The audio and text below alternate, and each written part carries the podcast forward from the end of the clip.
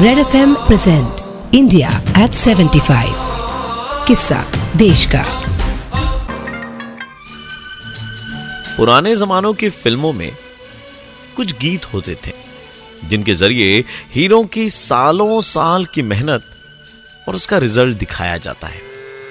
अगर हीरो किसान हो तो बस तीन मिनट के अंदर बीज बोने से लेकर फ़सल लहलहाने तक के सीन्स दिखा दिए जाते थे। इतफाकन सिक्सटीज में ऐसे कई गाने दिखे, जिनमें ऐसी करिश्माई तरक्की देखने को मिली। और दिलचस्प बात यह है कि लगभग इसी दौर में रियलिटी में भी ग्रीन रेवोल्यूशन ने इस देश के किसानों के लिए ऐसा ही जादुई काम किया। किसानों के लिए लड़ाई आज की नहीं है, जमाने से चली आ रही है। पहले एक तरफा होती थी, बेवक्त बारिश, बाढ़, सूखा कर्जदार साहूकार जो थे, वो दबाते थे और किसान दबते थे। लेकिन फिर सरदार खान की तरफ़ इन सभी नामधीरों से बदला लेने आई ग्रीन रेवोल्यूशन और इसकी आधुनिक टेक्निक्स। दरअसल 1960 के दशक में भारत ने लगातार कई ड्राउट्स यानी कि सूखे झेले स्थिति लगान जैसी ही समझिए। जहाँ हमें खाने के अनाज के लिए भी अब विदेशी मदद मांगनी पड़ रही थी। किसानों की इसी आपदा ने वो ज़मीन तैयार की जिसमें ग्रीन रेवोल्यूशन का बीज बोया गया। सच कहूँ, अगर मजबूरी में मौका ढूंढना कोई ओलंपिक स्पोर्ट होता तो हर बार हमारा देश ही गोल्ड जीतता। लेकिन ऐसी परिस्थिति से उभरने के लिए किसी जादू की ही ज़रूरत थी और हुआ भी यही। भारत ने मेक्सिको से गेहूँ की हाई यील्डिंग मेरेकल सीड्स मंगवाई और फिलीपीन से चावल की। और यही मेरेकल सीड्स हमारे ग्रीन रेवोल्यूशन की जड़ बनी। जय जवान। पूर्व प्रधानमंत्री लाल बहादुर शास्त्री ने जय जवान जय किसान का नारा दिया था। जब लेट नाइन्टीज में अटल बिहारी वाजपेयी प्रधानमंत्री बने तो इस नारे में जय विज्ञान भी जोड़ दिया। मगर विज्ञान के साथ, किसान के इस अटूट रिश्ते को सबसे ज़्यादा मजबूती ग्रीन रेवोल्यूशन के वक्त ही मिल गई थी। जब 1965 में भारत सरकार ने इस क्रांति के जन्मदाता कहे जाने वाले जेंटिसिस्ट एम एस स्वामीनाथन की मदद से इस आंदोलन की नींव रखी और इस मिशन को लॉन्च किया। गुरुकुल की परंपरा प्रतिष्ठा और अनुशासन की तरह ही ग्रीन रेवोल्यूशन के भी तीन ज़रूरी उसूल थे।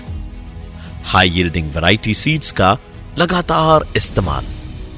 पहले से मौजूद कृषि क्षेत्र पर डबल क्रॉपिंग और खेती के लिए लगातार और ज़्यादा ज़मीन के इस्तेमाल की कोशिश।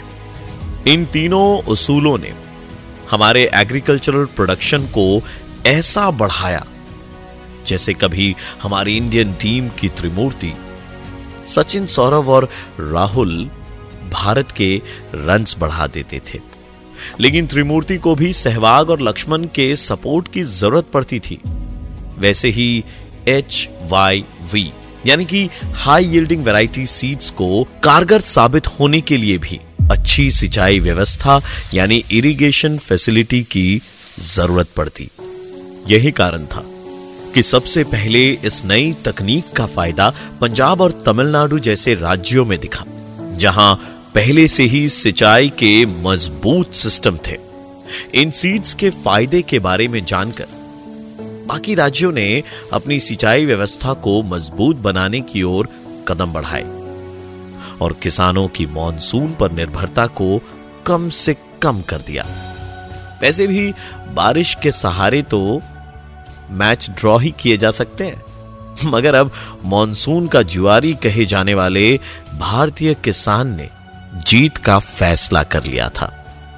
यह क्रांति भी सबसे पहले पंजाब से ही शुरू हुई। और फिर हमने किसानों की पहचान बन चुके पंजाब पर ग्रीन रेवोल्यूशन के तमाम नए और आधुनिक तरीकों को अप्लाई किया। इन स्टेट्स पर एक्सपेरिमेंट चल रहा था।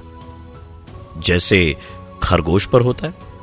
मगर अब देखिए, तेज भागना है तो खरगोश तो बनना ही होगा। और जब हमने भागना शुरू किया तो अनाज के मामले में भारत को पूरी तरह आत्मनिर्भर बनाकर ही दब लिया। इस दौड़ में सबको पीछे छोड़ते हुए भारत दुनिया का सेकेंड लार्जेस्ट व्हीट और राइस प्रोड्यूसर बन गया। अनाज के सरप्लस के कारण उसका दाम भी घटा है और गरीबों की तबीयत भी हरी हो गई। ग्रीन रेवोल्यूशन की सफलता ने हमें अनाज के लिए किसी भी विदेशी मदद का मोहताज बनने से आज़ादी दिलाई। और हमने अनाज का स्वराज स्थापित किया। स्वराज स्थापित किया। Red F M present India at 75 किस्सा देश का।